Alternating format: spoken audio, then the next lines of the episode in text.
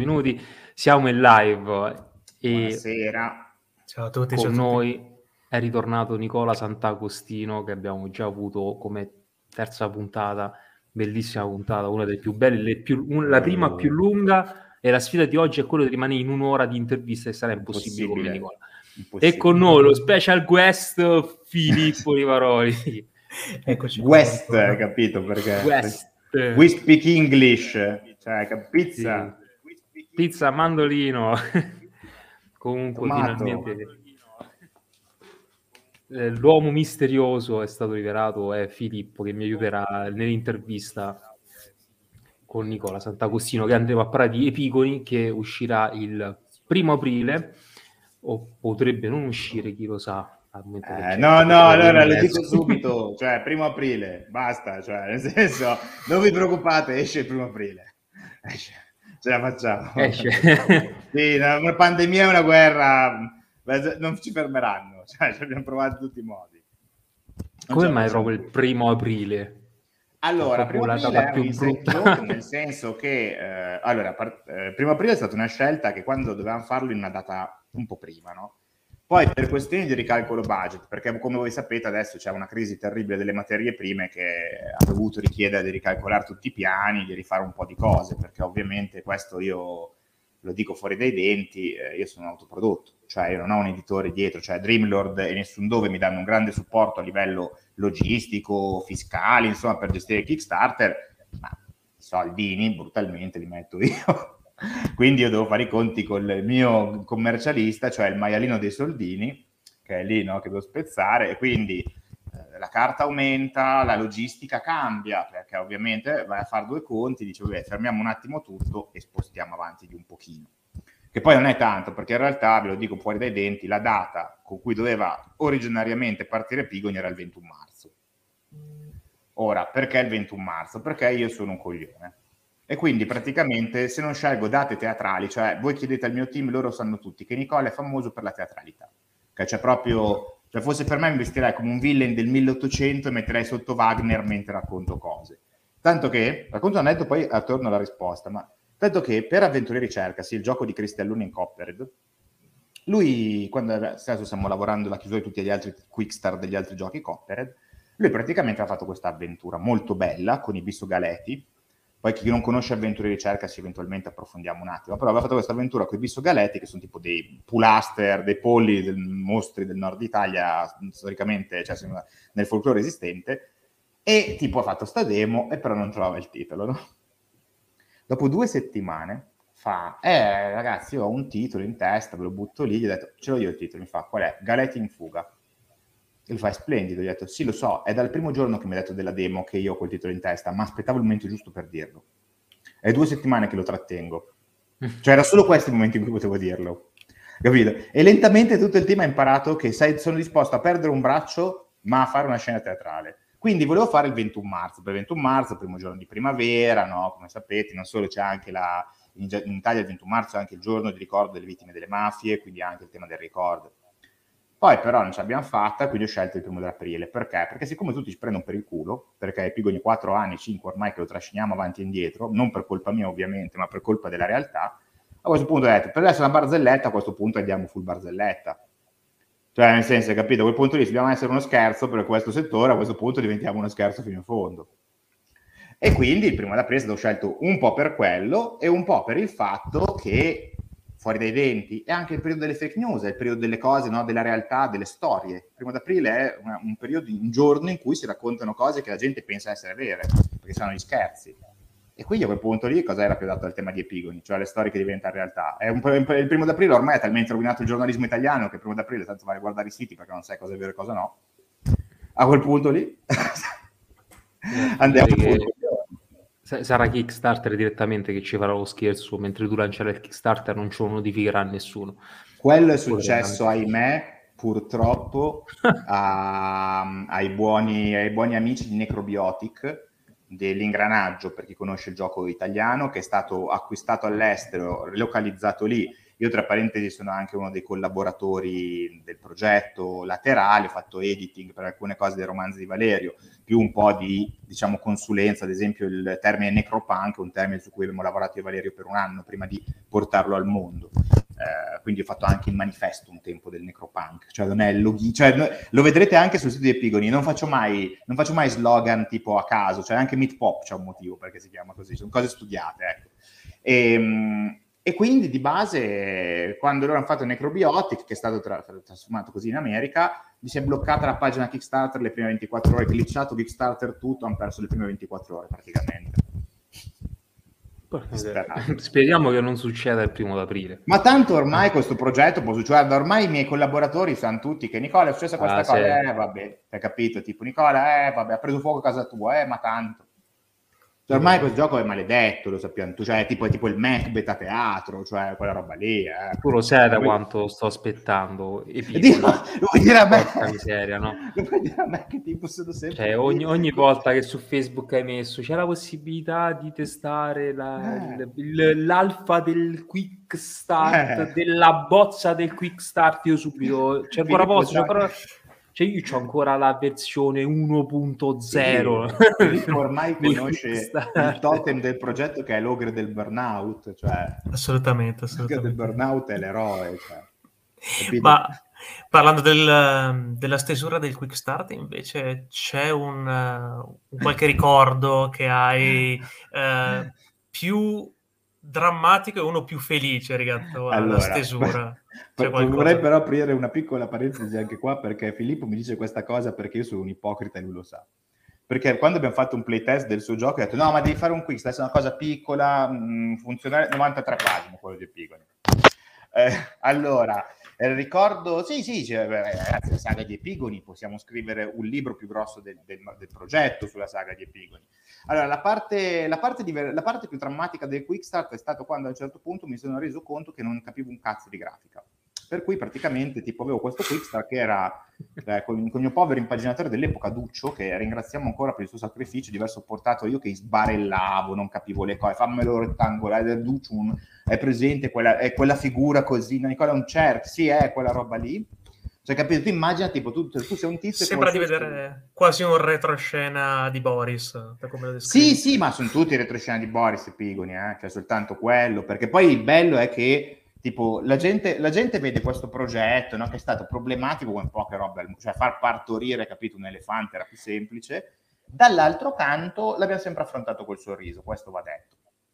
Uno dei momenti più belli, questo, i momenti più, più, più, più simpatici, diciamo, è stato, vabbè, a parte ovviamente l'arrivo di Santa Alessia Sagnotti da Formia, che ogni giorno accendo un cero per ringraziare la sua presenza, è stato praticamente quando Alessia mi ha guardato la cartella art e mi fa, Nicola, hai fatto fare tante art? Sì, eh, però non sono tutte coerenti tra di loro, insomma, bisogna fare un po'... Alessia, credo di avere un problema con le art perché tipo io volevo far fare arte, capito? Cioè, a un certo punto ho avuto questo momento, capito? Così este... alla da lì, capito? Fatemi arte di qualsiasi tipo, prendevo tutto. Cioè, tipo, avevo fatto un abbonamento a Shutterstock, scaricavo roba, cioè non capivo più niente, cioè... E questo è un momento molto bello quando lei si è resa conto in che casino si era ficcata. Stato molto bello, credo che Alessia abbia, finirà questo progetto con un trauma, però insomma ne valse la pena. Cioè, alla fine ce l'ha lei, ce l'avevo già prima. Adesso sarà un problema, ce n'ha avuto più di uno. E niente, quindi, insomma, dicevo, il primo d'aprile ci avviciniamo alla data. Eh, grazie intanto per averci chiamato, cioè, venuti qua a parlare per fare un po' questa, questa chiacchierata, che poi insomma di Pigone se ne parla da quattro anni, siamo un po' tutti rotti le balle, va detto. E, e niente, sono contento anche perché Michael effettivamente è uno dei, dei, fan storici, questo va detto, ha sempre creduto nel progetto, quindi mi fa piacere anche riaprire il percorso verso il Kickstarter con questa live, in, prima, questa prima live che apriamo a marzo. Io ho una copia blind test ancora, eh, prima la, la copertina era così, non era sì, neon. No, no, copia blind. Devi vedere le altre copie. Ops. Vabbè, c'era, c'era, anche questa. Eh, quello, era, quello, era il file, quello era il file, capito? Il file della vergogna. Poi è diventato questo, ce l'ho eh. tutti, ragazzi. Ce l'ho stato tutte, versione 3.2. Chissà che è arrivato tra la fase della copertina bianca e la fase della copertina vera. Chissà chi è apparso magicamente nel progetto. Santa Alice Eh. California, proteggici. Proteggi, Eh, abbi pietà di noi. sempre, raga- la magna mater artist, io la chiamo così, dico lei, capito dove va lei, tipo ormai tutti portano doni e reverenza. Ah, incredibile. Comunque sì, adesso sto facendo proprio tra parentesi in questi giorni un down the memory lane, cioè riguardare tutto quello che è successo nel corso degli anni per arrivare a questo progetto. E devo dire che insomma, se c'è una cosa di cui adesso dire siamo una chiacchiera informale, poi se la chat vuol fare domande sono disponibile. eh, cioè. La cosa bella è, è stato il rendersi conto di essere arrivati alla fine. Che sembra una cosa, come dice come Nicola, eh sì, perché è stato un lungo viaggio, questo va detto, un lungo viaggio pieno di inciampi, pieno di lacrime, pieno di risate che ci ha portati ad avere, questo lo dico con un certo orgoglio, una delle community comunque più grandi per un progetto basato sul niente, cioè, senso, quasi 800 iscritti di atti di fede la maggior parte, cioè perché prima o poi uscirà questo gioco, che io ringrazio sempre, io, io ho un grande amore per la community dietro Epigoni e per tutte le persone meravigliose che hanno partecipato al, ai feedback, hanno, hanno dato una mano, un supporto anche solo morale, la, è stato un carburante incredibile in alcuni momenti, questo non lo negherò, cioè quando abbiamo avuto i problemi più grossi, prima che arrivasse Alessia, quando eravamo un po' messi così, è stato un... un non potevo tradire la loro fiducia. Dall'altro canto avevo anche un team all'epoca un po' più embrionale con ad esempio i ragazzi del DGDR Team, che è un canale Twitch che fa live, che mi ha sempre dato una mano, alcuni sono anche stretch goal, anzi in realtà finiranno proprio nel manuale di disegno direttamente senza passare dallo stretch. E, e poi persone che hanno dato una mano, che hanno creduto nei progetti, cioè in realtà Epigoni è stato quasi più so, un carrozzone che un processo manuale è la parte finale, ecco, cioè, capite? È la fine del viaggio, ma la parte più bella è stata il viaggio fino a lì. Eh, grazie anche all'aiuto, ad esempio, di Dreamlord, di Nessun Dove, che sono venuti in nostro soccorso quando avevamo un editore, perché è vero che loro dicono è un progetto incredibile, però è anche vero che noi cioè, siamo molto grati per aver creduto in noi quando ci mancava ancora quella parte per chiudere tutto. Eh, poi noi abbiamo continuato a lavorare, questa è una cosa che mi piace anche dire, non, non, per fare un merito a noi, ma perché ad esempio come autori nuovi, come Filippo, insomma in certi momenti quel settore è un settore con pochi soldini, è un settore con, dove non ci puoi magari campare mh, tanto e quindi magari lo fai nel tempo libero, dove non, non, è, un, non è automatico fare un investimento come autore GDR, soprattutto in Italia. E devo dire che, per citare un motto molto famoso, resistere, resistere, resistere. Si lavora, si va avanti, si, è, si sbatte la testa contro il muro e prima o poi il muro cede. Eh, credo che la più grande lezione che mi ha insegnato Epigoni sia quella di, di, aver, creduto, di avere creduto in me stesso. È una stronzata, ma perché se avessi mollato in qualsiasi momento, quando hai difficoltà, poi io ho avuto un burnout, avuto, cioè, io so, mi sono beccato una pandemia in pieno burnout, con attacchi di panico, con problematiche anche legate, come sapete non ho mai nascosto i miei problemi di avere un disturbo bipolare, che non è una cosa di cui mi vergogno, non ci vedo nessuno stigma sociale, però evidentemente quando sei in lockdown con un burnout, forse, forse, forse è un po' la modalità hard fare un progetto, ecco. Eh, e tutte le persone che hanno creduto, che hanno dato una mano anche in quei momenti, anche solo un supporto morale, una pacca sulla spalla, una... serve anche quello nella vita, no? Cioè non dimentichiamoci mai che noi non stiamo facendo eh, è vero, grazie Alessio. E, eh, mi art director che mi cazzo. E in realtà la grande lezione che, che, mi ha dato Epigoni tra le varie cose è stato guardare il gestore GDR per quello che io reputo che sia e che dovrebbe essere.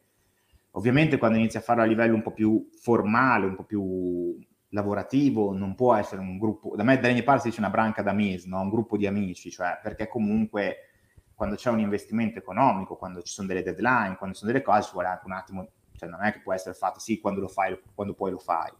Dall'altro canto mi ha anche fatto, ha anche fatto vedere un settore con un enorme aspetto di umanità, che ogni tanto ci scordiamo, ogni tanto ci dimentichiamo, ogni tanto pensiamo che questi progetti, che wow, andiamo a flexare tutti questi soldi in giro, quando poi...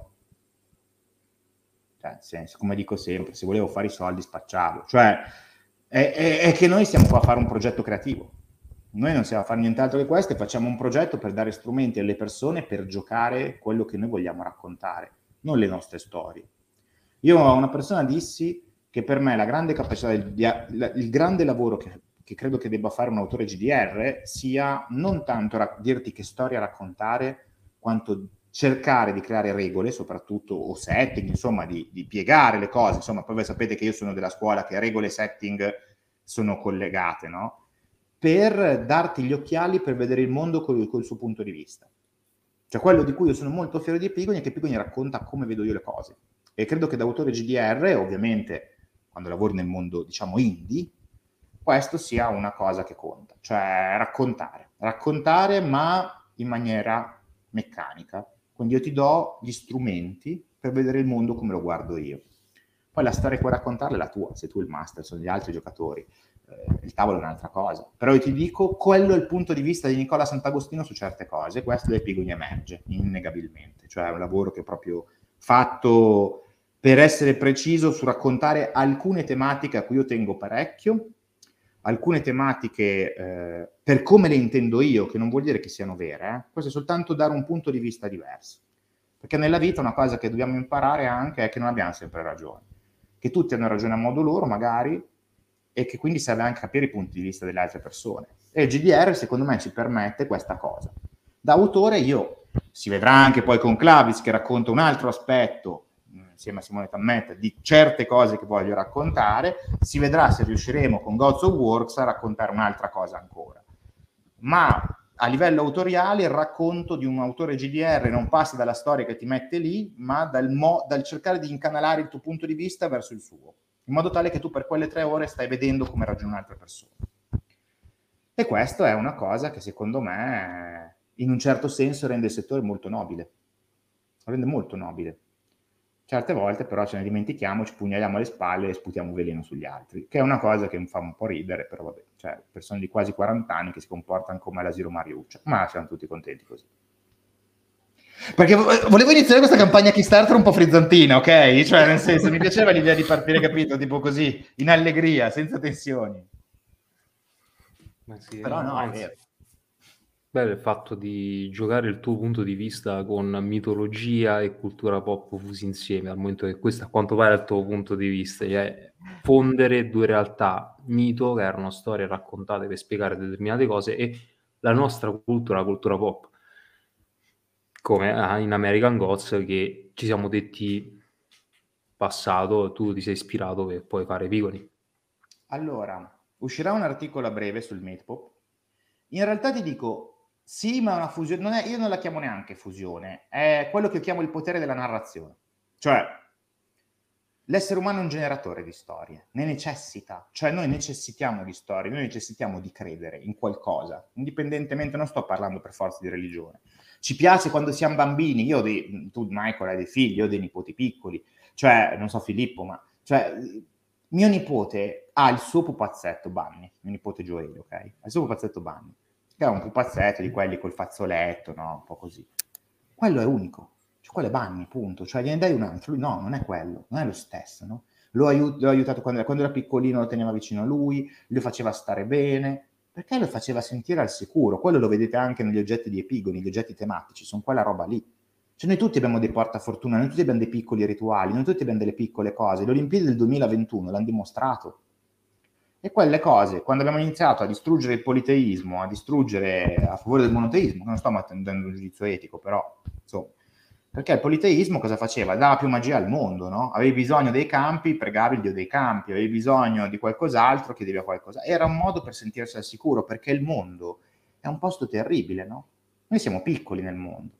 Cioè, siamo domani, succede qualcosa, non sappiamo perché, non sappiamo per come, come è successo e la gente aveva bisogno di queste storie per ricordarsi che il mondo magari ha delle regole misteriose, o che magari non è un posto così terribile, o che magari gli serviva anche ricordarsi che ogni tanto c'è un happy ending, no? Che ogni tanto c'è un bel finale, che ogni tanto qualche storia va bene. E alla fine, un tempo erano gli dei, poi sono diventati le fiabe, poi sono diventati supereroi. Ma Grant Morrison lo dice bene in Super God, in, uh, sì, Super God, non è, sì, Super God si chiama che è un libro suo di analisi, la mitologia, ma anche l'amour, cioè la mitologia moderna sono i supereroi, perché cosa pensiamo? La, la DC Comics ci gioca molto bene su sta roba col concetto della Trinity, Batman che è il, il padre delle tenebre, Wonder Woman che è la dea della terra e Superman che è il padre celeste, no? Noi abbiamo bisogno di queste cose. Ursula Kreber-Leghen lo diceva nel linguaggio della notte, la cultura, popo- la cultura pop non è nient'altro che cultura popolare, deriva da quella parola lì, pop no? Pop è popular in inglese. E da quella cultura popolare nasce i bisogni delle persone, tanto che se voi guardate sono molto più rappresentativi i prodotti pop dei prodotti studiati a tavolino. Perché il prodotto DOP, spontaneo, raccon- guardiamo Zero Calcare per dire, no? Che ha fatto un boom incredibile mischiando politica e cultura eh, anni 80 pop, no? Ti mette David Gnomo e allo stesso tempo il Kurdistan. Noi la cultura pop è quello, è quello che diceva Andy Warhol, no? Quando da un certo punto si inizia a decostruire tutto e dire ma anche la Latina Campbell è arte. Questo però è un percorso molto lungo che non è il caso di affrontare. Ora partiamo del 1900 con Benjamin, però cioè, in realtà il meat pop è quello, è semplicemente ridire la verità, cioè noi abbiamo bisogno di storie e quelle storie ci fanno sentire vivi. Cioè, io ho una collezione terribile di Lanterna Verde, cioè, perché mi piaceva l'idea di quel personaggio che aveva quell'anello, che era stato scelto, ma in realtà non era, cioè, era uno strumento che ti sceglieva per la volontà. Durante le Olimpiadi abbiamo avuto addirittura la preghiera del, non so se avete presente, del windsurfer olandese che su Instagram ha fatto una preghiera vera e propria ad Ang di Avatar The Last Airbender dicendo, si è, ta- si è tagliato i capelli come lui, ah, sì. eh, dicendo. Spero di diventare anch'io un maestro, fa proprio una preghiera, dice io dedico questa cosa a Dang, signore del vento, patrono, eh, spero un giorno diventare anch'io un potente windbender come lui, cioè e lui è un windsurfer, giustamente ha bisogno di essere, un cioè Ang fa così, no? Il suo strumento con cui vola è praticamente più un deltaplano, ci hanno capiti, no? Cioè, certo. lui sta facendo una preghiera ad Ang, quello che faceva è una preghiera. Oppure tipo la, la ragazza che ha vinto, se non sbaglio, l'oro nello sparo con la pistola, no? Che aveva di fianco il talismano di The Witcher. Portava il, no, il ciondolino The Witcher. Io ho fatto una raccolta di queste cose, no? Cioè, il talismano di The Witcher, beh, ma perché? Eh beh, ovvio, The Witcher è un cacciatore, no? Cioè, The Witcher ha il simbolo del lupo, è un cacciatore, no? Questa persona ovviamente si portava quello, perché cos'è, cos'è quello se non un totem? È un totem pop cioè, io voglio, cioè, in un certo senso, è il vorrei essere capace come Geralt di Rivia di colpire un nemico con un colpo singolo. Quella roba lì, è. porta fortuna sono quelle robe lì. È soltanto il nostro bisogno di identificarci con qualcosa di superiore, di qualcosa di diverso, di qualcosa di iperuranico, direbbe qualcuno. No? Le storie sono perfette, raccontano, non hanno, cioè, fa, fa, un po' ridere, ma tipo nelle serie TV nessuno va in bagno se non serve, no? Noi tipo, tipo ragazzi, scusate, devo andare un attimo cioè, non c'è mai. È un mondo iperuranico, un mondo perfetto molte volte, no? splendido. Fino a funzionare, può, può essere orrorifico, può essere drammatico, ma è fino a raccontare quella cosa lì. E quello ci dà forza, perché la vita non è così bella. Cioè, non lo dico con depressione, eh, esistenzialismo. Cioè, la vita è io domattina mi alzo mal di schiena. cioè, non è che, capito, in Avatar, cioè, oh ragazzi, stanotte ho dormito di merda. Cioè, nel senso, cioè, capito? Non è tipo, oh ragazzi, lascia stare che io ho un po' di intolleranza al lattosio. Cioè, non c'è sta roba qua. Cioè, no? È bello, anche nella disperazione è bello il mondo iperuranico. È splendido, è solo arte. Quindi, sì, questo è il meat pop. Meat pop è riprendere la verità, cioè ritornare alle origini. Paradossalmente fai il giro e ritorni alle origini. E le origini erano che l'Iliade era una storia da campo.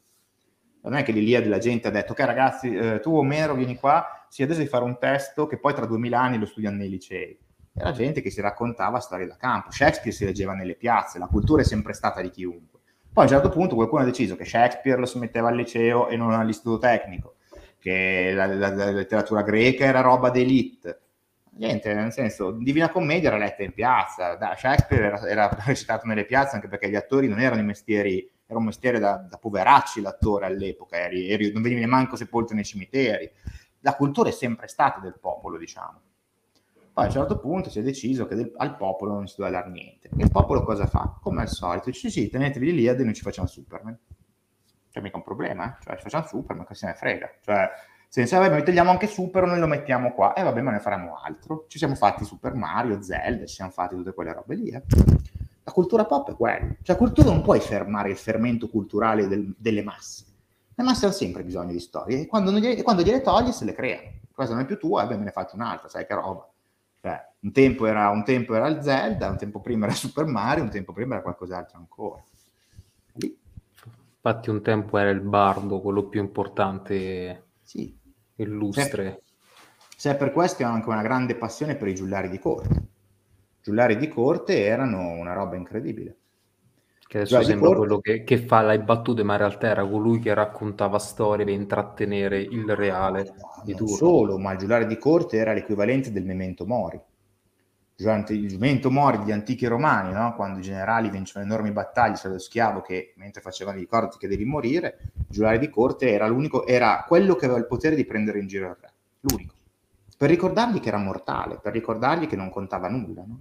O così come un papa quando veniva eletto gli facevano bruciare la pagliuzza, sic transit gloria mundi, no? Cioè noi non siamo i peruranici, noi finiremo. È brutto detto così, lo so, eh, però è così, noi non siamo eterni. E quindi l'importanza delle storie è che è la continuità. Ci ricorda che no, la storia che raccontavo io a mio nipote, che lui racconterà ai suoi nipoti. Basta pensare che c'è una storia incredibile, un aneddoto personale dove avevo fatto uno spettacolo, organizzato uno spettacolo su Placido Rizzotto, non so se conoscete chi è Placido Rizzotto, vittima di mafia eh, siciliana, trovate, se trovate la storia su Wikimafia ovviamente siete interessati, e Placido Rizzotto è questo personaggio il cui corpo, dopo che è stato ammazzato, è sparito per decadi, no? non si è mai stato trovato. Questo, io ho conosciuto questo Cunto, Cunto sono i, diciamo, i cantastorie, Cunto è un'altra figura, però diciamo un cantastorie per semplificare la vita, abbiamo fatto uno spettacolo a Tortona su Placido Rizzotto e la canzone dell'osso. Allora, che cos'è la canzone dell'osso? La canzone dell'osso è una delle canzoni, è una delle fiabe narrate, una canzone, una filastrocchia, chiamatela come volete, tra le più antiche della storia dell'umanità. Se ne trovano tracce dall'Africa fino all'Antartide, all'Artide, scusate, in zona dell'Artide, quando questo mm, raccontava questa storia e la cantava, mi sono fermato e ho detto scusa, ma questa me la cantava mia nonna, che è emiliana. E quindi c'è stato questo momento di continuità incredibile perché è vero, le storie ci legano tutti. C'è questa storia che arriva dall'Africa, passa dalla Sicilia, viene tras- tramandata in Sicilia in un modo, poi arriva nell'Emilia, viene tramandata nell'Emilia con un altro, dall'Emilia arriva chissà dove, fino ad arrivare a me. Quindi probabilmente la stessa storia che mia nonna da bambino mi raccontava cantandola, era la stessa storia che migliaia di anni fa una madre, magari in Africa, raccontava a suo figlio. Ma cambiano, le storie si adattano, si modificano. Anche in Pigoni l'abbiamo detto, no? Che Zeus si mette magari il giacchino bello, o magari che lo Zeus che decide, si decide insieme di mettere in gioco è soltanto una parte, un aspetto, no? Quello di un tipo, di un altro, non c'è lo stesso Zeus sempre, no? Però è quello. Le storie cambiano, si adattano, vivono con noi. Noi siamo motori narrativi e ne abbiamo bisogno allo stesso tempo. Perché un mondo terribile è quello senza fantasia, se ci pensate, no? Mondo sceno. Come si può vivere in un mondo senza fantasia? Una cosa che ci fa male, no? Cioè, pensate a quello che abbiamo vissuto durante il lockdown. Durante il lockdown eravamo trasformati a funzioni, non avevamo più nulla di umano, eh? Io non potevo uscire di casa perché non, non si poteva. Però, cioè, potevo prendere, se avessi avuto un lavoro a Milano, potevo prendere il treno tutti i giorni, avanti e indietro, e una metropolitana perché era una funzione, ero un lavoratore, dovevo andarci. Nel momento in cui però volevo uscire a fare una passeggiata non potevo. Era negato il diritto di essere una persona. Non sto criticando le politiche del governo, voglio chiarirlo subito, sto raccontando però una mia riflessione personale che esula da quello che è successo. Rimane una pandemia e quindi comunque sono necessarie certe misure di sicurezza, lo possono anche capire. Però ciò non toglie che per fortuna hanno messo il bonus psicologo, psicologo adesso, perché comunque tanta gente ne è uscita molto distrutta perché comunque siamo passati da un sistema ipercapitalista, iperperformante, dove si esce, si fa così, al, all'azzeramento, no? Ma, e qui volevo arrivare a tutto questo, in realtà, la cosa bella che c'è stata tra le varie cose brutte di quel periodo, c'è stata che molta gente ha scoperto l'arte. Ho conosciuto gente che ha iniziato a leggere poesie, gente che ha iniziato a leggere libri, perché aveva il tempo di farlo. E non sapeva cosa fare, non potevi uscire, non potevi andare in discoteca, non potevi andare al ristorante, non potevi vedere gli amici, non potevi a un certo punto, invece di abbattersi, la bellezza salva- li ha salvati. Allora, io banalmente ho scoperto la filosofia, perché vengo dal chimico biologico e dal momento che lavorando con l'autobus, come dici tu, no? Se lavoravi io portando il trasporto pubblico, io comunque dovevo lavorare per forza, però non portavo nessuno. Certo. Cioè io giravo con l'autobus vuoto, quindi avevo il tempo di ascoltare lezioni di filosofia e ho scoperto la filosofia e cioè mi sono approcciato, mi è piaciuto, si lega tanto col fatto della passione mia della mitologia, ecco perché sono tanto legato al tuo gioco, ai pigoni, perché è la mitologia, sé per sé, raccontare storie basandosi anche con certo, concetti di Zeus, eh, Odino, o il villain stesso che è una maschera, perché sì. chi è il villain in realtà? È il concetto che tu hai in mente del cattivo. Esatto. Non è un cattivo fisico. Non troppo. No. Anche non Loki potrebbe essere un cattivo ed è un trickster. Sì, ma sì. il trickster in realtà può essere sia cattivo che buono perché sostanzialmente lui è mutevole. Sì, ma anche perché poi noi quando ci rapportiamo alla mitologia e la applichiamo all'etica moderna non funziona mai, cioè la mitologia è stata scritta in altri periodi storici con altri contesti dietro. Cioè, eh, ad esempio, noi abbiamo Loki, facciamo l'esempio Loki, no? Loki è molto noto per essere un cattivo della Marvel in realtà nella cultura popolare, no? Quando Loki in realtà nel, nel mondo norreno era, un, non era, tanto, cioè, era un amicone di Odino, per dirne una, cioè facevano le truffe insieme, si vede bene. Per la precisione era il fratello di sangue di Odino, e non quello della Marvel che è il fratello di Thor. Non sì, ma perché Thor nel mondo mitologico... Thor nel mondo mitologico norreno era un cartino, no? Cioè, nel senso... Perché in realtà anche lì è interessante la riflessione, come poi noi adattiamo le cose e poi diventano a loro volta vere, no? Che Loki che vedi nella Marvel, in un certo senso per molta gente Loki è quello, no? molto più Thor è biondo per molte persone, quando in realtà è rosso nella mitologia originale. No? È importante perché questo ci fa anche capire quanto, quanta responsabilità abbiamo nel raccontare le cose. È importante rendersi conto che la nostra responsabilità come esseri umani, una delle nostre responsabilità, è come raccontiamo le cose. È una cosa su cui io ragiono da anni, rifletto da anni, su quanto ad esempio noi perdiamo del nostro passato. Cioè, io sono una delle poche persone che conosco che sa le storie dei suoi bisnonni. Cioè, perché me le sono fatte raccontare, perché le voglio portare avanti, perché le voglio tramandare, perché? Perché è importante. Perché come raccontiamo le cose e come definiamo la realtà. La mente umana, sì, poi c'è una realtà oggettiva, nel senso che la sedia è la sedia, ma come raccontiamo le cose è quello che plasma la realtà. Eh? Racconta una persona, continua a convincerla che è cattiva, poi penserà che quello che fa è sbagliato. Anche se è la persona più giusta del mondo. Eh? In un mondo di ingiusti il giusto è quello sbagliato. E quindi noi dobbiamo anche assumerci delle responsabilità su queste cose, no? Cioè, come esseri umani, decidere anche il mondo che vogliamo, il mondo che vogliamo raccontare, il mondo che vogliamo che il giorno dopo esca.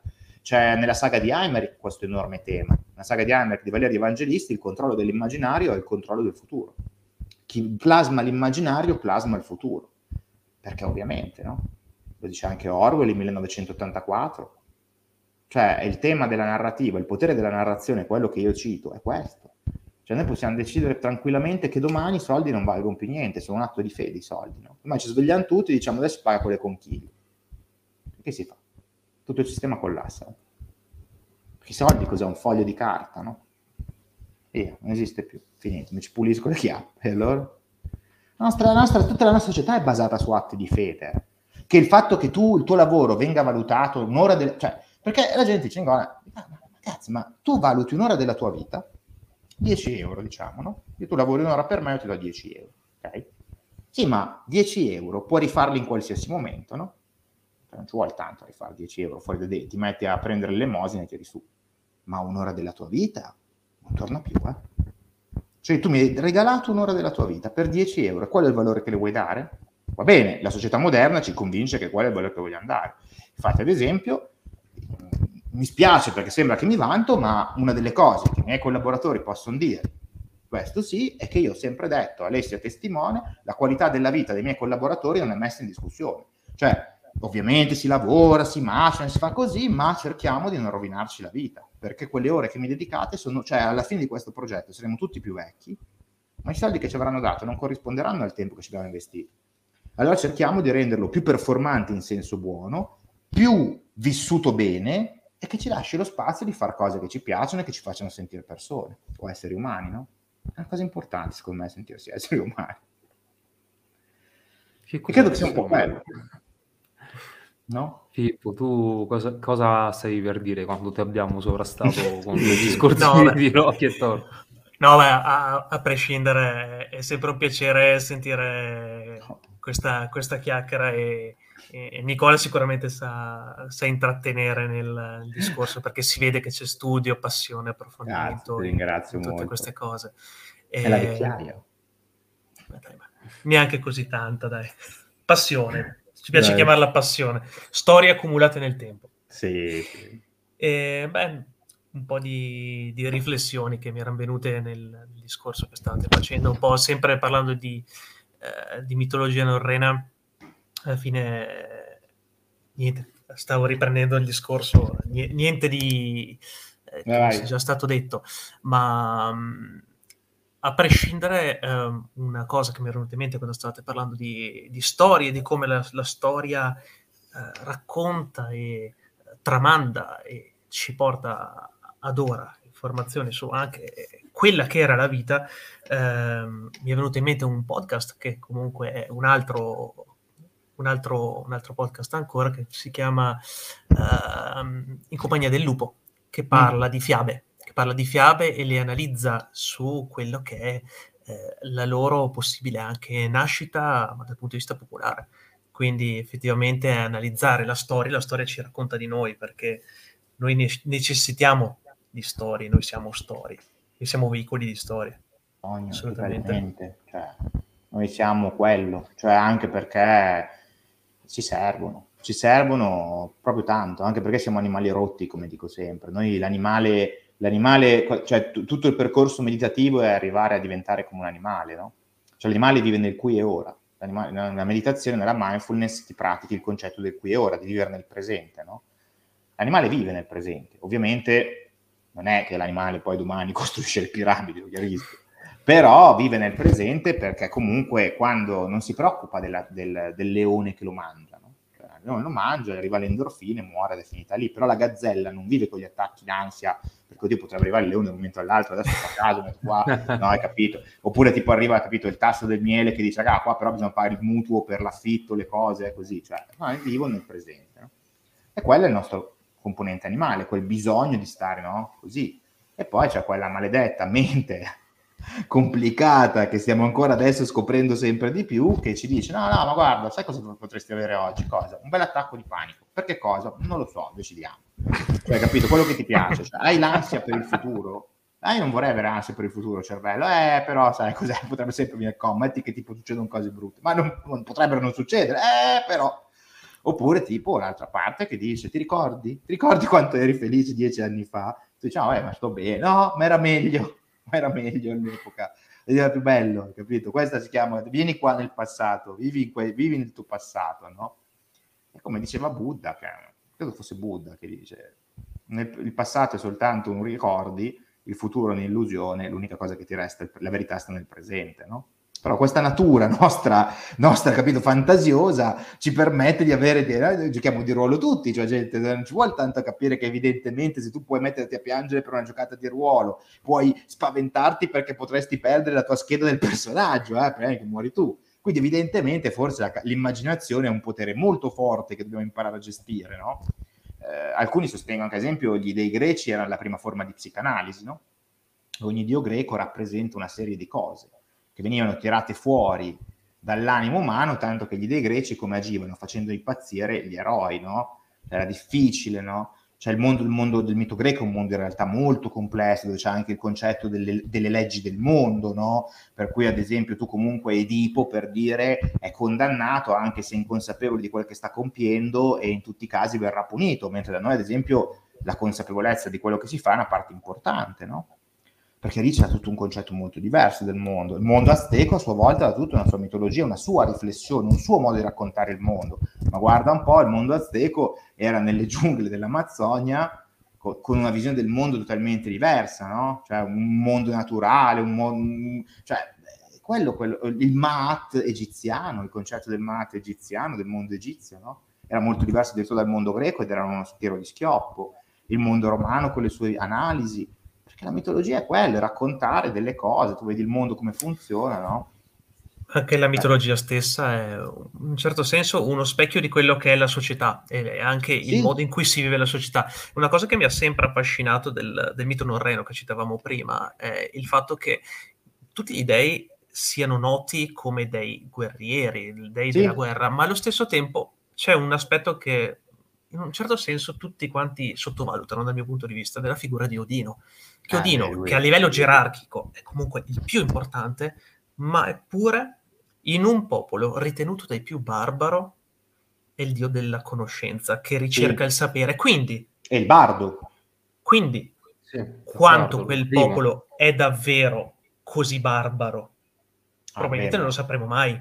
Ma perché guarda, sono stati vedere- raccontati da chi li ha sconfitti. Se tu- Comunque, se abbiamo due prendi- testi scritti che, che parlano della mitologia Se tu norrena. prendi i miei colleghi del team storici e amanti di questa roba, ti dicono che sui vichinghi, per semplificare, c'è una mitizzazione in negativo terribile, anche Esatto. perché ci sono diversi testi dove dicono ad esempio che questi andavano in Sassonia, se- non in Sassonia, ma in, Inghi- in Inghilterra, credo, in quelle zone lì. Non mi Sì, ricordo Inghilterra, in Bretagna. Wessex. Sì.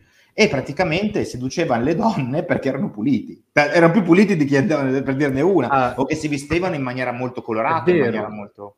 Nelle Sì, sì, varie ma- storie vichinghe, non nella mitologia, ma proprio anche nelle storie vichinghe, in ogni, ogni due pagine si parla sempre di un momento de- in cui loro si fanno il bagno. È proprio scritto, è citato, proprio momenti in cui loro facevano il bagno. È praticamente Eh, ma perché? ogni due pagine loro facevano il bagno. Se vai a leggere altre storie, questi non si fanno mai il bagno, cioè non si lavano mai. I Perché a vichinghi un certo punto sì. abbiamo deciso di mettere un, Le un divini- filtro marrone. A le meno che norrene- ritorna nel discorso che facevamo prima del fatto che non si cita quel tipo di evento nei racconti. Ma guarda che nella mitologia norrena in realtà tutte le divinità, la maggior parte avevano almeno un dominio riguardante l'agricoltura o la coltura. Differenza di quello greco che è proprio singolo, ogni singolo, la divinità ha un concetto diverso, quindi se tu eri il dio della guerra non potevi essere quello dell'agricoltura. La mitologia norrena, Thor è il dio non solo della guerra bruta, ma pure dell'agricoltura, della fertilità. È un Il suo insieme. simbolo era portato dai contadini, infatti Sì. il, il martello al collo, spesso e volentieri. No, ma, ma, mh, guardate, basta pensare... ehm, cioè, il fatto è che quando, quando è nato Epigoni, parliamo di decadi fa ormai, probabilmente, Epigoni nasce dalla mia grande passione per la storia non intesa come la storiografia, la storia nel senso quello che raccontiamo, che si vede anche in Clavis e si vede anche in Gods of Works, in forme diverse, cambiate in altre cose. Epigoni è quello più esplicito, diciamo che se volessimo fare un paragone è il Prometea, diciamo, di questa ipotetica trilogia, Prometea Lamour. Clavis ha- è quello misterioso, Clavis è quello che potremmo definire lo schifo, The Filt di Grant Morrison, nel mio lo schifo personale, in collaborazione con Simone Tammetta e con Paolo Spaziosi, che ringrazio per il supporto che ci dà, ma se Epigoni è molto esplicito, no? Epigoni fa una, una chiave di lettura che è molto palese, ti strappano il velo, questo è quello che vedi. Clavis, ad esempio, si basa tutto su una serie di misteri, cose, indovinelli. Già soltanto nei post Facebook, che ho messo ci sono indizi, cioè non sono fatti a caso. Quando li ho raccontati a Paolo in coach è rimasto di sasso perché no, ma se vedi, io ho già detto la soluzione. Lui fa come la soluzione? Tu guarda, se unisci questo, questo, questo e questo, capisci qual è la soluzione del gioco. E, cioè, ci sono gli indizi, ci sono le cose, ma Clavis è il gioco misterioso, no? il gioco dei segreti. Eh, Gods of Works, ad esempio, se riusciremo anche quello, adesso non voglio promettere niente perché gente, poi magari domani, insomma, adesso vediamo come va il Pigoli. Però Gods of Works, in teoria, nella ipotetica trilogia delle narrative, chiamiamo delle narrazioni, Gods of Works invece rappresenta la narrazione politica, il movimento. Rappresenta, se da un lato abbiamo Epigoni che rappresenta la storia personale, l'automiglioramento, la crescita, l'importanza delle storie per noi, se Clavis racconta qualcos'altro che non vi esprimo perché comunque cioè, rimane il gioco dei segreti, ma racconta qualcos'altro, Gods of Wars racconta l'importanza della narrativa di massa, della, della cultura di massa, del della narrativa per il popolo, diciamo, no? non nel senso dispregiativo, ma della narrativa davvero per tutti. Epigoni è più intimista. Eh, Clavis è tutt'altro, è follia, Clavis è Spider di Cronenberg. Eh, invece questo potremmo dire, Gods of Wars potrebbe quasi essere paragonato al Novecento di Bertolucci, per dirne una. E se dovessimo parlare di Goblin? Goblin è soltanto, sarebbe? Goblin è soltanto guilty pleasure. Io Goblin è soltanto capito, quella roba che quando non so che fare scrivo qualche cagata per Goblin. Tipo adesso abbiamo il Goblin il ragno. Cioè capito che tu puoi evolverlo, puoi evolverlo, cioè perché poi in, allora, Goblin è nato, vabbè, Gods of Works è nato in risposta ad alcune cose. Goblin è nato semplicemente perché ragazzi no, voglio fare dei Goblin. Cioè, non è che bisogna sempre fare, capito, Marx, cioè bisogna sempre fare il capitale, anche Marx l'ha scritto delle barzellette. E Goblin è stato il nostro esperimento mio e di Cristian Luna in collaborazione, che lui è un grande amante dei Goblin, eh, sul ragionare su fare un gioco a tema Goblin eh, non dark, anche perché uno dei temi a cui tengo molto è evitare il più possibile il dark, se non c'è necessario. In Clavis è fondamentale, in Goblin no. eh, un, un, gioco buffo che unisce insieme cose a caso, tra cui ad esempio i Pokémon, per cui in Goblin hai le evoluzioni. Solo che le evoluzioni dei Goblin, ci sono le evoluzioni, ok? Cioè in Goblin tu hai le evoluzioni, ok? Non so se lo sapevate. Quindi sì. praticamente cosa succede? Tu hai le evoluzioni lineari, no? il classico 3 skill, una classe, poi due classi avanzate, più o meno così. Sono tre classi, due classi avanzate, fatta lì. O hai le evoluzioni segrete, che sono sparse nel manuale in teoria, dobbiamo ancora decidere bene, come dobbiamo ancora lavorarci sul manuale, sul tempo. Però tipo in teoria sono tipo dei, dei boxettini, un po' come fa Spire, però po' diverso, dove, ah sì, vabbè, ma se tuo goblin, se non so, tipo becchi la statistica del ragno velenoso che c'è, se, go- se un goblin viene morso e cade a terra morente tre volte per il veleno di un ragno, per dieci volte per il veleno di un ragno, può sbloccare l'evoluzione goblin ragno. Perché sei sopravvissuto, quindi capito, sei mutato. Cioè, poi quando ti evolvi puoi evolverti in un goblin ragno. Il nostro preferito attualmente è il Goblin, il commissario politico Goblin, però quello bisogna dargli un nome che non sia adesso un po' fuori adesso. Il Red Gobba, che è tipo quello che ha insieme, che è praticamente insieme a lui agli Elfi. Gli Elfi in Goblin siccome noi volevamo fare un gioco ovviamente bello, gli elfi in, Goblin, in Goblin praticamente i Goblin nascono dalle spone in pool, ok? Cioè non c'è nulla, cioè escono da queste pozze di, di, schifo. E praticamente la prima cosa che fanno, ovviamente, come qualsiasi, cioè nascono delle cucciolate, diciamo, okay? la prima cosa che fanno praticamente è ammazzarsi tra di loro.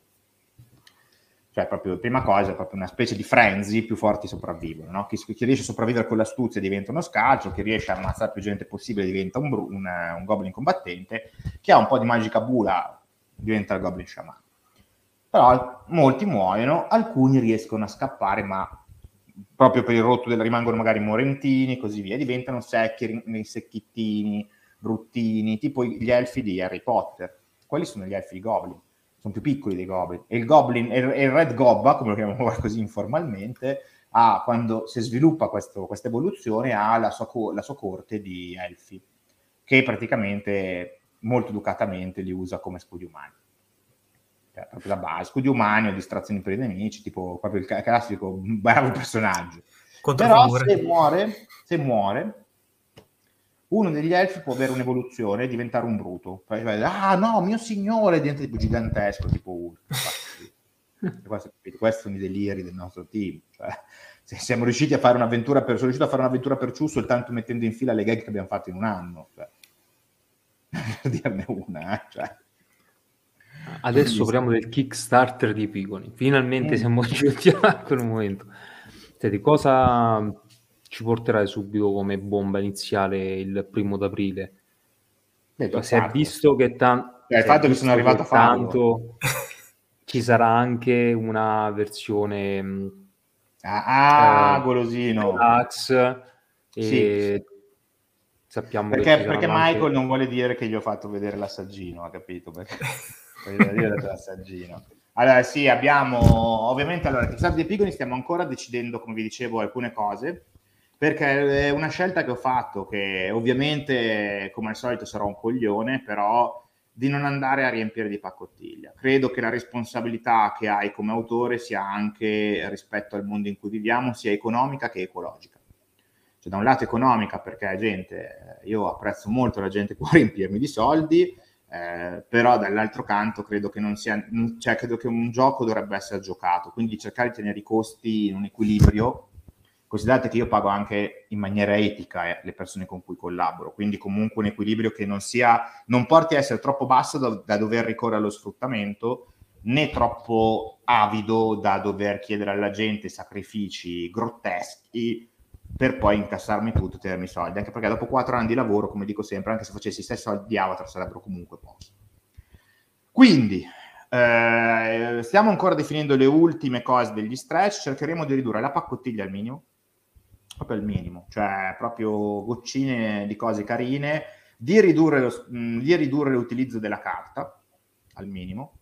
Eh, l'early bird sarà un esperimento che il mio marketing mi dice Nicola tu sei pazzo, vedremo cosa, cosa succederà, dobbiamo ancora vedere se, se, possiamo farlo, però se possiamo farlo mi hanno detto proprio Nicola questa è un, una cosa da, da psicolabile, sì, ma tanto c'è un foglio di carta che lo certifica. Quindi. E, ehm, Vabbè, vi dico subito l'anticipo, Alessia tanto è in chat, quindi comunque eh, può farmi cazzettone. Sono tre manuali, non due. tre. Tre. Mm-mm-mm. Abbiamo optato per tre manuali. Due cartacei e uno solo PDF. Questa è attualmente la situazione del Kickstarter. Boom! Ma aspetta, un manuale, Così. al massimo il deluxe, il secondo. No? Tre manuali. Epigoni, manuale base, visioni, Godnet Database. E epigoni e visioni saranno cartacei. Epigoni base e basta. Sarà anche con la versione limited edition Kickstarter, con una cover che avevo già annunciato, quindi non ho nessun problema a rifare il nome, di Mirko Failoni, che è una cover gente che io ringrazio Mirko, gli mandi messaggi ogni giorno, Mirko ti amo, grazie, bellissima, una roba incredibile, la sta finendo ora, quando la vedrete io, boh, cioè io, tipo, a me, a me piacevano, lo so, tipo, per esempio vengo da Tortona, sono di Tortona, c'è Volpedo, no? Pelizza da Volpedo, il quarto stato, quella, uno dei miei quadri preferiti, fa cagare ora il quarto stato. È orribile. Voglio la cover limite di Epigoni al quarto stato. È un capolavoro, una roba incredibile. Cioè, l'arte ne uscirà cambiato il mondo del 2000. Cioè, questo, dopo 900 di Bertolucci col quarto stato, ci vuole un film 2000 di Sant'Agostino con tipo la scena finale che è solo la cover limite di Epigoni. Incredibile una roba assurda. Io ringrazio Mirko per la passione, per l'amore che ci sta mettendo, ringrazio la mia art director per l'amore e la passione che sta mettendo a, a controllare tutte le art, a controllare le grafiche. Abbiamo, cioè, questa avete capito, si guarda anche i font. Cioè, io non sapevo, capito? Le fa, no, perché Nicola, sto font qua, capito, stanca meno l'occhio, fa quelle robe lì. Io mi sentivo una scimmia, capito? Qua, la tastiera metti, qua i soldi. No? E quindi alla fine, in preda al delirio, ho detto, vabbè, a questo punto qua di roba ne abbiamo, ovviamente il manuale base, lo dico subito, andrà scritto, perché noi abbiamo, la, perché la, la lavoro è stata la preparazione del Kickstarter, la rifinitura di preparare alcuni stretch goal, perché volevo evitare di trovarmi poi a dover coordinare gli stretch goal facendo il manuale base, dato che gli stretch goal non li faccio io, ho coordinato prima quelli in parte, quindi insomma, in modo da arrivare già con qualcosa, e quindi saranno tre manuali. Due cartacei e un PDF. Perché quello PDF ci tenevo molto anche perché allora, non voglio andare troppo oltre perché poi faremo le, le, presentazioni del caso quando sarà il momento, approfondendo tutto, però quello PDF sarà perché, perché non mi piacciono molto i manuali goal, vi dirò la verità perché diventano confusivi, diventa capito, metti qua mezza avventura, e poi metti qua un mostro, e poi qua metti un tizio, e poi qua metti una, un pezzo di setting, e poi guarda, mettici anche due fette di prosciutto, signore è venuto un etto e mezzo che faccio, lascio, e tu quando devi aprire quei manuali ti guardi, cioè ragazzi non vi preoccupate, devo trovare questo mostro, e tipo di guarda, ah no, perché sta a pagina 77, paragrafo 7, comma 8, no? E allora invece Col PDF è più scorrevole, ma quella diventa una parte dove finiranno alcuni stretch in modo che sia più scorrevole, più godibile, che ti fai il tuo control F, anche perché gente, se nel 2022 bello l'odore della carta, bello tutto, infatti facciamo i manuali belli per chi li vuole, ma un manuale solo di regole, solo di contenuti, solo di cose così o di avventure, si può anche fare solo PDF, ecco, anche perché se uno va a giocare con il manuale cartaceo per leggersi l'avventura, auguri, te la stampi, se proprio vuoi, o te la fai in digitale, no? Anche perché stiamo lavorando perché tutti e tre i manuali, eh, soprattutto quello PDF, qui anche qua Santa Alessia da Formia, perché sia anche molto più sfruttabile sui device. Quindi faremo anche un'impaginazione diversa rispetto agli altri. Se Epigoni Base è un libro, se Visioni sarà comunque più simile a Epigoni Base, God nel database cercheremo di fare un approccio più moderno, che si vede anche nelle tre cover, che prima o poi sveleremo, sono ancora in lavorazione, le cover base. Quindi, visto Michael, ti è piaciuto questo? Ti ho detto che ti avevo fatto le primizie per questa intervista. Eh sì, sì, è stato di parola e stiamo rimanendo nell'ora di intervista, non è vero. Sarebbe, ci sarebbe tantissimo da dire. Tanti, Siamo a 57 minuti per scoprire altre cose. Beh, l'introduzione l'abbiamo fatta, dai. sì, l'introduzione bella l'abbiamo fatta e nelle visioni, qualche visione che tanto sappiamo che sono tutte localizzate, ci sarà quella sicuramente in Italia, una orientale. no, orientale non la mettiamo più come visione. Non la mettete più? Fumado non la mettiamo più. Vedremo perché um, because something happens. Sono successe cose. Allora, la visione orientale me fumato non la mettiamo non come visione, ma la metteremo come lampo, cose che avevo anticipato su gruppo, che alcune cose verranno trasformate in lampi perché le visioni sono un po' più corposette. Quelle cose che invece sono solo spunti diventano lampi. Eh, adesso non sto ad approfondire perché è lunga, però diciamo che il concetto, poi lo spiegheremo bene quando parleremo del manuale visioni, ma di base le visioni sono diventate molto grosse, quindi in un manuale solo non ci stavano tutte e in aggiunta vi ricordate che anche l'avevo detto nel gruppo, ma mi è fumato un po', mancano delle robe, non, non, tro- non la trovo. Cioè, sì, già non ti convinceva inizialmente, tant'è che c'eravamo anche iscritti perché... Esatto, avevamo aggiunto alcune cosine ma non riuscivo a trovare sì, uno stimolo. Trovavi che era molto ho... simile a quello italiano sì. e ti ho detto guarda sostanzialmente esatto. in Giappone è sì la stessa cosa in Italia, no? le culture antica sì, vecchia veniva... nuova stanno insieme, però lì c'è più una cosa di corruzione dell'anima, esatto, no. c'è quindi alla fine abbiamo fatto questa scelta, io a livello autoriale, di trasformare alcune visioni, quelle, quelle con meno stimoli da scrivere, quelle magari con meno, diciamo, cicce in un certo senso, in lampi.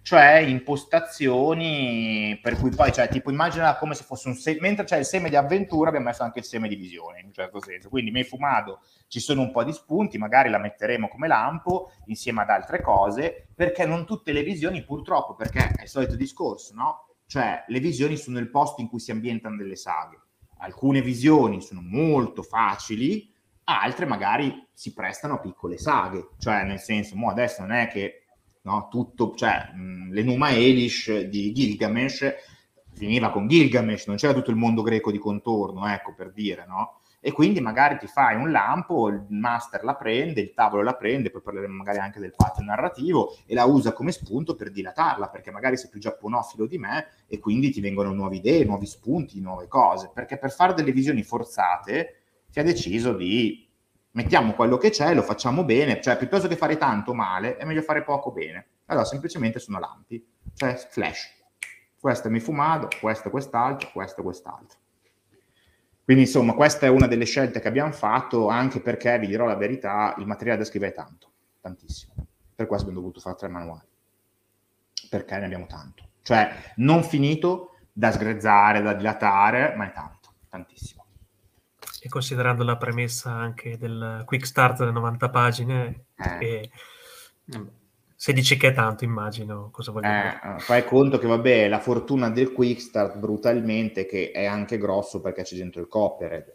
Quindi comunque quella parte lì non dico paro paro, ma finirà nel manuale perché è regolare. Quindi comunque una parte già fatta, però già il capitolo 1, tutto il mondo del mito, non è che te lo lascio così, tipo, eh beh sì, questo mondo del mito, bella lì. Gods of London verrà dilatata. Eh, tra parentesi, il manuale base ci sono due visioni, se riusciamo a ficcarle, cioè Gods of London e Notti Mitiche, puoi mettere anche quella italiana, che ha qualche arte in elaborazione già adesso. Eh, insomma, si sta lavorando, lavorando, poi le, purtroppo quando un progetto si trascina per così tanto tempo, continua a prendere vita, no? Vengono idee, vengono spunti, vengono cose che ovviamente porti, ma che non ti metti a scrivere tutto, perché sennò ora sarei impazzito, avrei 666 file e non saprei mai che farne e ti finisce anche il rischio di perdere il gusto di farlo. Quindi ovviamente il manuale verrà scritto, eh, verrà fatto Kickstarter, dopo il Kickstarter, ovviamente ci sono già delle parti scritte, delle cose, ma tutto il lavoro diverrà molto più diretto una volta, anche perché non sappiamo cosa serve adesso, no? Cioè il problema di Kickstarter è che non so neanche adesso cosa c'è. Cioè magari domani facciamo 6 milioni di dollari e dici Nicola dove è finito? Si è impiccato. Però detto questo, eh, cioè nel senso, eh, però diventa diverso che fa, cioè un'altra delle cose, ad esempio, che non sopporto tanto del pubblico italiano, no? E avevi detto che usciva tra tre mesi, sì, Nini, ho detto che usciva tra tre mesi quando era 30 pagine in PDF, mo dopo che ho fatto 100.000 euro ed è 300 pagine platinato, probabilmente ci vorrà un pochino più. Ti chiedo scusa se tipo no, ci vorrà un po' più di tempo. Non so se scrive 30 pagine 10 volte tanto, non dico che ci vuole 10 volte il tempo, quello, ma magari insomma, no? Oppure, ad esempio, il fatto, questo io ve lo dico fuori dai denti, del perfezionismo dilagante che eh, tormenta il team Epigoni, per cui solo per il quiz abbiamo fatto 12 editing, per cui io devo iniziare a dare dei, dei colpi di frusta agli... No, fermati! Cioè, stesso, no? E poi c'è la questione del fattore lingua straniera, insomma, quindi comunque cercare anche di rispettare il pubblico estero, capire anche un po' dove andare a finire il mondo entro il 2022. Eh, insomma, quindi cioè, ovviamente noi ci sbatteremo, abbiamo tanto materiale e voi avrete tanto materiale, perché una delle possibilità sarà intervenire nel progetto. Ridotta, come però, però sì. perché una cosa che non mi piace è, non lo dico con cattiveria o con giudizio, è il pagare per mettere la tua faccia nel manuale. È una roba che a me non piace, beh, sai che roba, tanto alla fine è semplicemente per prendere una foto di reference di Filippo, prendo una foto di reference di un altro, no? Quello mi paga per essere la mia foto di reference. E dall'altro canto, una cosa a cui tengo molto è quello che hanno fatto con Spire, cioè l'introduzione di un contenuto. Si paga un po' di più, si introduce un contenuto ovviamente dentro delle deadline, perché sennò il contenuto, eh, fatti tuoi, però sì, cercheremo di rendere anche, ma perché abbiamo sempre reso tutto partecipe, no? Quindi vedremo, insomma, magari introduci un'entità del mito, introduci nuove navi, introduci, vedremo un po' varie, varie forme, cercheremo di lavorare anche su questo, perché vorrei che Epigoni nasca dalla community e il cerchio si concluda con i finanziatori che partecipano al progetto. Questa è una delle cose a cui teniamo, anche perché per quello abbiamo fatto la scelta di fare GovNet database in PDF, così non abbiamo il problema delle pagine. Perché facendolo in PDF non devo preoccuparmi di, eh, ma sono arrivati 300 contenuti, eh, li ficchiamo tutti dentro, beh, lì. Cioè, invece con le pagine cartacee, ad esempio la forza del PDF nei manuali stretch è quella, che ad esempio eh, tu ti compri un manuale stretch, ok, tu fai un Kickstarter, fai il tuo manuale stretch, ti dicono, ah, dentro ci sono queste robe, ok, poi il manuale, poi il progetto va, mi, va ni, e ti sei pagato a prezzo pieno un manuale incompleto.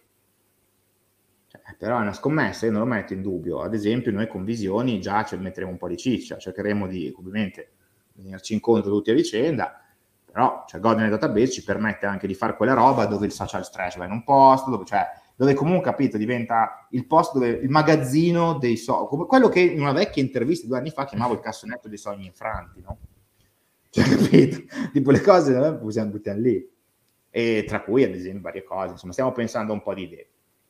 Vedremo ovviamente come le cose si evolveranno, perché qua è tutto in divenire, cioè, anche perché sembra Nicola, ma a un giorno, a un mese dal Kickstarter è tutto pronto, ma che c'è gente che ha fatto, ha fatto partire la campagna Kickstarter il giorno prima, manco sapeva che morte morire. C'è gente che ha fatto capire, partire la campagna Kickstarter prima della campagna Kickstarter. Ciao Dario, ciao Farsai, i nostri amici, capito? Sono riusciti a fare il funding prima della campagna Kickstarter, cioè loro sono i miei eroi, li voglio molto bene. Hanno anche i lolli. E quindi vedremo, insomma, adesso siamo tutti entusiasti, eh, siamo in questa specie di ondata positiva, questa onda verde, eh, però cioè, non è che durerà, ve lo dico, cioè, a metà, metà aprile sono in lacrime, ce lo sappiate, sono a pezzi, beh, mi troverete tipo a bere in, il tavernello, ah, penso. Quanti giorni durerà il Kickstarter? Dal che ultimamente sta vedendo... non, si va su, non si va oltre i 20. Dobbiamo decidere bene tutto per corrispondere le date tutto, però non si va oltre i 20. Ma perché ultimamente si stanno vedendo Kickstarter comunque in breve tempo, sì, intorno ai 15-20 giorni, invece i primissimi erano sì. 30 giorni. Di un tempo erano 30 giorni, sono ancora adesso 30 giorni Kickstarter con grossi potenziali, tipo Avatar 20 giorni, soprattutto perché continuo a dire, noi siamo autoprodotti. Cioè, non abbiamo, cioè, nel senso, non è una questione di risorse econo- anche economiche, perché gli ADV si pagano al giorno, però è anche una questione di risorse mentali, di risorse, cioè, è inutile fare una campagna Kickstarter dove, non hai, dove quei 30 giorni ultimi, diventano un'agonia, no? Quante campagne già adesso, se guardiamo in Italia, fanno un buon risultato nei primi 3-4 e poi cominciano a rallentare tantissimo anche perché Kickstarter secondo me come media sta perdendo un po' di potenziale in alcuni punti, quindi però questa è una riflessione mia che non voglio ovviamente rendere una legge del mondo. Eh, però dall'altro canto sì, cercheremo di mantenerci su 15-20 giorni, facciamo i nostri dovuti conti, anche perché, gente, comunque è pesante, eh? una campagna internazionale vuol dire lavorare su un fuso orario di 24 ore. Tutto lì. Cioè, e poi, insomma, non è che si fa... Cioè, fai Avatar, ok, ma spero che i pigoli non ti mai Avatar, cioè nel senso anche perché non sapete dove mettere i manuali. Capito? 80.000 Baker non so neanche, cioè, cioè, capito? Io devo poi chiamare il mio amico Lollo, ci mettiamo in cantina, Lollo allora è il tizio qua di Singapore per il manuale, cioè, roba cioè, siamo autoprodotti, va bene, sono mille copie già, care, grazie, eh? cioè, fin troppo. Cioè, cioè già tanto, eh?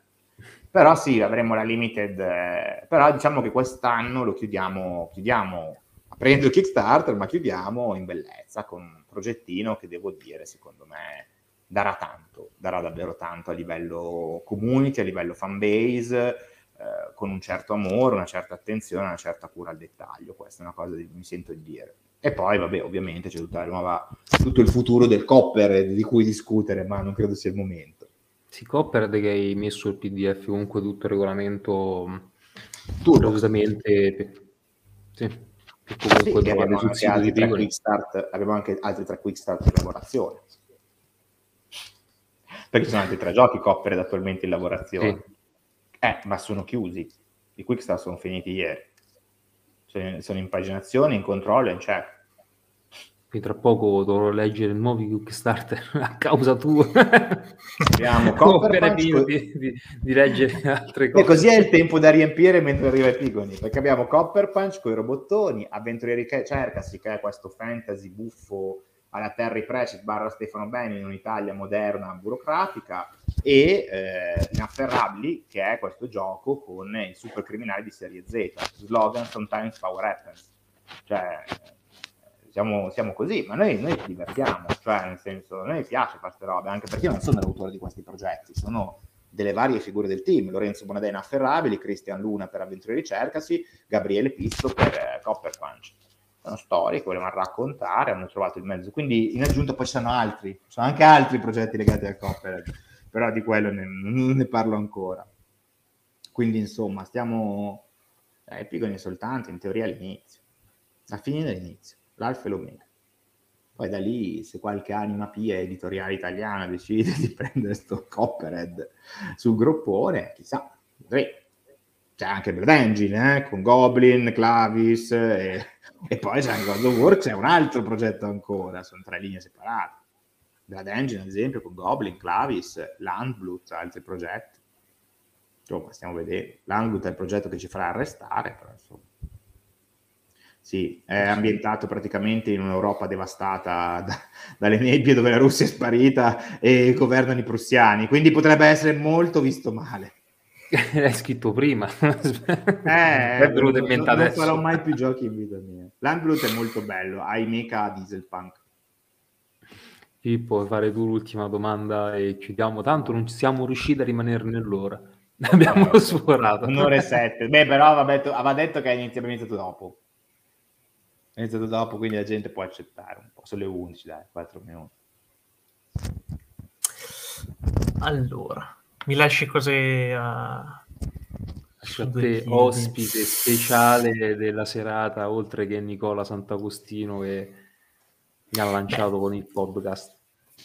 Beh, ti direi, mh, mm, abbiamo parlato della, della community, sei sempre stato molto attivo ed è un po' unico il modo in cui ti sei interfacciato con, uh, i ragazzi, come hai uh, condiviso il progetto dalla sua nascita un po' e con tutte quelle sono state le varie, varie fasi, ma mm, come c'è stata qualche evoluzione, qualche cambiamento che ha avuto Epigoni nel suo percorso che sono venuti, diciamo così, un po' a causa anche di, di questa interazione che ti hanno fatto vedere il gioco in un modo diverso. C'è stato un, magari un, un, momento in cui il gioco è, diciamo, si è capovolto completamente. Ah, capovolto completamente. Oppure no. Oppure no. No, capovolto completamente no, perché sarebbe... Allora, dipende cosa intendiamo con capovolto completamente. Allora, due, ti cito tre casi, tre casi emblematici, a parte, vabbè, i feedback classici, insomma, no? Così. Allora, tre casi emblematici, di cui non è anche colpevole Michael. E il primo, io non volevo fare la cover limited, mi è stata chiesta. Sempre detto, cioè, no, vogliamo... E non era colpa mia. No, Questo non lanciarti okay. soldi addosso, lanciarti soldi addosso, vabbè, faccia sta cover limited. Eh, vi voglio bene, se volete fare, mi sento, mi sento così, mi sento un verme, però. Poi la seconda è stata il cambiamento delle regole del fallimento che sono state lievemente modificate. Ovviamente lì è per quello che dico, diciamo cos'è l'in- cambiato, cioè sì, certo. Stravolto no, però ha permesso di cambiare alcune interazioni perché la community ha fatto notare alcune cose. Dopo che la nostra traduttrice Chiara Locatelli mi ha fatto notare un problema, io ho chiesto alla community, la community ha iniziato a proporre e io come al solito dico sempre, allora, come la vedo io dal punto di vista autoriale, voi sapete che ho un buon rapporto con la community, ma secondo me se vuoi fare questo lavoro con una community devi chiarire delle cose, cioè che sono suggerimenti. Punto. Cioè tu dici sì sì ma tutti date quel che volete, io poi prendo, mi metto il mio tempo per rielaborarle le cose che dite, magari prendo di quello che avete detto uno spunto e è successo anche questo, cambio una parola, perché magari può capitare che tu mi dia dei feedback che io non ho capito, che, che, non hai capito il gioco, ma la prima cosa, questo che insegno anche al team, l'ho insegnato, se una persona vi dice delle cose e ha dimostrato che non ha capito il gioco, non pensate che quello sia stupido. Chiedetevi prima di tutto se magari l'avete comunicato male, se magari nel quiz c'è qualche ambiguità, se magari c'è qualche... Perché non è una colpa, magari poi può anche essere che è una persona che ha letto una cosa e si è fatta la sua idea in testa, questo non lo metto in dubbio, ma chiedetevi sempre come arginare quella roba, no? Quindi magari qualche feedback ha aiutato a cambiare una parola, ha aiutato a cambiare qualcosa, su quel caso lì tutti hanno dato le loro proposte, si è preso tutto insieme, se ne è parlato con il mio consulente Matteo Sciutteri, con Antonio Rossetti che è l'altro autore Coppere, si è lavorato insieme, si è trascinato, si è cambiato totalmente la regola del fallimento, tanto che ora non c'è più successo, successo ma fallimento, ma il gioco si chiama eh, successi, la scalata dei successi 12 più 8, 11, 7 meno, no? E da lì poi il 7 meno ha cambiato totalmente le prospettive, per cui c'è tutta una dinamica sulle conseguenze, insomma così è un cambiamento che ti posso dire non ha stravolto il gioco, l'ha reso più interessante anche perché mi ha permesso di sbloccare alcune abilità particolari delle, dell'entità del metodo, tipo il fatto che possono prendere loro in mano le conseguenze, cose così. Quindi fino a lì tutto bene.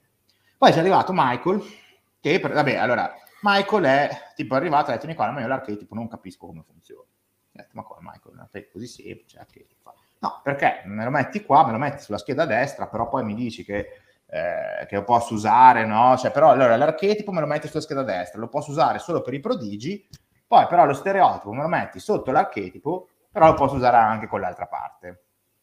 Hai detto, guarda, beh, però... Ma non hai detto con questa cattiveria, Michael poi è di una tenerezza infinita quando esprime un feedback, lo dico, però faccio un po' il teatro, no? Per scena. Però, Questa ma, storia mi era stata raccontata tempo fa e sono felice adesso di associare un volto a quella persona. Esatto. sì, perché sostanzialmente Epiconi è diviso così, no?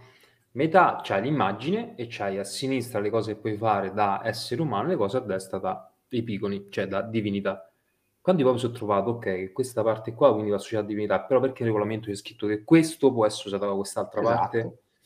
Cioè, visivamente poi preso, diventava complesso pure per chi leggeva e poi esatto. doveva associare due cose. Esatto. Quindi abbiamo preso quella parte lì, l'abbiamo spostata al centro della scheda e abbiamo fatto che, così, che l'archetipo, spendendo il token, puoi usarlo per entrambi, per i tiri di entrambi i lati.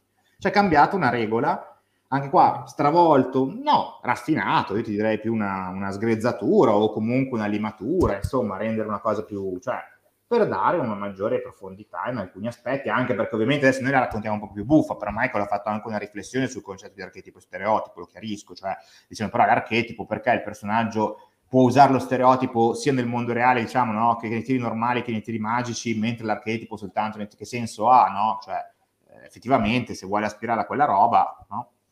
E quindi si è cambiata questa cosa, ma ce ne sono stati altri mille di piccoli cambiamenti, le piccole raffinature fino a che non si è arrivati lentamente, ovviamente agli inizi la sgrezzatura è molto più grossa, poi si è arrivati, prendo l'esempio di Michael, alle finezze, cioè no, eh, sposta questo, fai quest'altro, mentre agli inizi si è fatto tanto, cioè si è fatto un grosso lavoro di sgrezzatura, di, di elaborazione, però va anche detto che abbiamo avuto quattro anni di lavoro, cioè per, arriva- per arrivare al Copter perché ovviamente c'era il problema del sistema magico che veniva abusato, c'era il problema eh, di che cos'è una reliquia, di che cos'è un artefatto, le differenze meccaniche, cos'è un'entità del mito, che poteri hanno quelli, che poteri hanno quest'altri. Eh, e questo è stato anche utile alla community perché ovviamente sta essendoci un dialogo costante, la community ha anche offerto spunti, riflessioni, idee, cioè io ho sempre ascoltato anche anche le cose più critiche non le ho mai prese come un'offesa personale, perché reputo che una persona che si dedica del tempo anche solo a mandarmi una mail dove mi scrive 50 volte che sono un cretino, comunque evidentemente sarà così importante per quella persona. Sì, cioè, sì, capito, cioè comunque è dopo che ha fatto quella mail dove magari mi ha scritto che sono un cretino per 50 righe, dice, eh, però questo è più vecchio di 10 minuti, quindi evidentemente cioè, è, è, un sacrificio il mio onore, cioè, quindi insomma questo è un po', cioè la community è una parte importante, una cosa che consiglio a qualsiasi autore che vuole, magari che deve avere delle certezze un po' su come approcciarsi alla community e così via, che la community è, soprattutto per l'Italia. All'estero non è così vissuta in questo modo, ma è proprio una cosa che sono rimasti anche gli, gli stretch esteri con cui collaboro, sono rimasti di sasso a vedere una community così grossa e così attiva. cosa lo posso dire? Cioè, proprio una comunità, cioè, ragazzi, parliamo di 796 iscritti. C'è una roba che quando l'ho detto uno dei Stracess è rimasto di sasso. Cioè, se andate a vedere una community così attiva, così dialog- dialogica, no? Si parla, si chiacchiera, cioè... Eh, io penso che Epigoni ormai non sia manco più mio in un certo senso, sia un po' di tutti, no? Cioè, quindi è, è, bella, è stato un bel periodo, una bella riflessione, un bel lavoro. Sarebbe quasi a questo punto da inserire un'entità del mito che rappresenti il manuale stesso o il Kickstarter. Allora, non entità del mito. Secondo me... Ma... eh? Secondo me già ce l'avevi in mente, già l'avevi fatto. La reliquia. Il manuale stesso dei epigoni. È la reliquia. In termini, in termini di epigoni, le entità del mito, oggetti, sono reliquie. No, no, sì. intendevo proprio umana. Ormai, ah, eh, ormai, ormai letteralmente ha preso, cioè, sta cioè, per prendere vita, quindi è un concetto ormai diventa, diventa è diventato umanoide. oltre la reliquia esatto, è diventato un, una creatura tipo rappresenta un qualcosa di più rappresenta un valore sì, ormai sì. Epigoni un culto sì.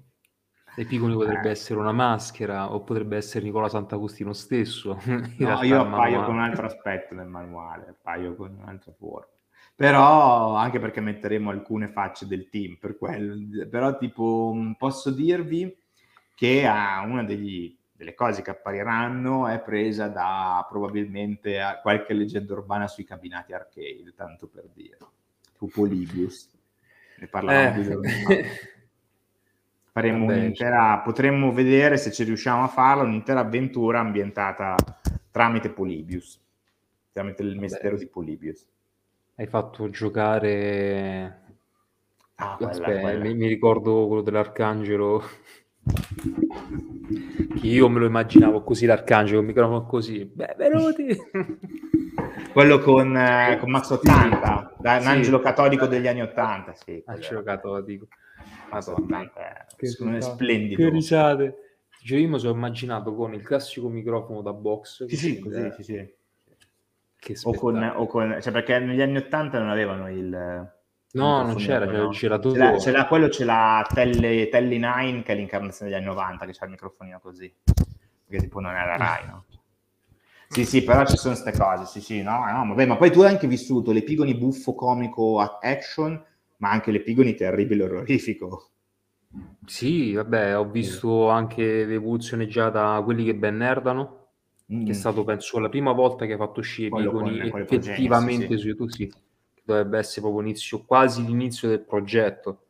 Beh, sì, più o meno, diciamo che era la prima fase, in realtà il progetto esisteva già da due anni, cioè era eh, un'altra forma. Rispetto a quattro, due anni, diciamo, era molto più giovane, no? sì, sì, era molto più giovane, ma ormai, capito, lo calcoliamo come i cani. Quindi, insomma. Comunque, Passiamo Un'ora ai e 20? E 20. ce l'abbiamo, Dai, ce l'abbiamo fatta a non a, a sforare l'ora. grazie a tutti quanti quelli che ci hanno ascoltato fino adesso. Grazie Nicola per il tuo tempo che ci hai dedicato e grazie adesso prendi a, a, fare a scrivere il manuale che ci sono no, adesso devo, fare, devo finire la campagna Kickstarter prima. Filippo, grazie, grazie per essere stato presente qui, avermi aiutato a spulciare i segreti di Epigoni Grazie a te. E grazie ancora a tutti quanti.